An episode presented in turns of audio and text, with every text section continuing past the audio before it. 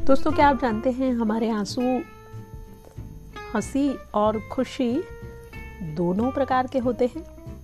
हमसे हो सकती है इन्हें पहचानने में भूल।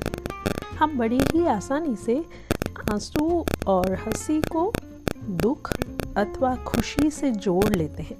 पर दोस्तों, आँसू दुख में भी निकल आते हैं और आँसू खुशी के भी होते हैं ना? कुछ लोग तो गुस्से में भी रो देते हैं।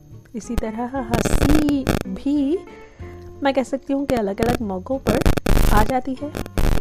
कई अपनी हार पर भी हंस देते हैं तो कुछ परेशान होने के बावजूद हँसी में उसे छुपा भी लेते हैं।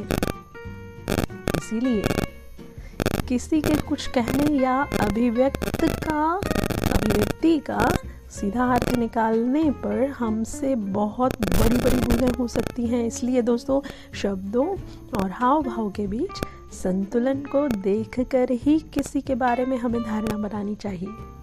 आज से ही इस काम की शुरुआत कर दीजिए। देखिएगा सचमुच आपको बड़ा मज़ा आएगा।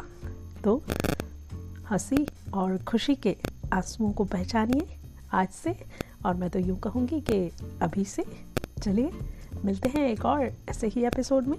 Tata bye take care see you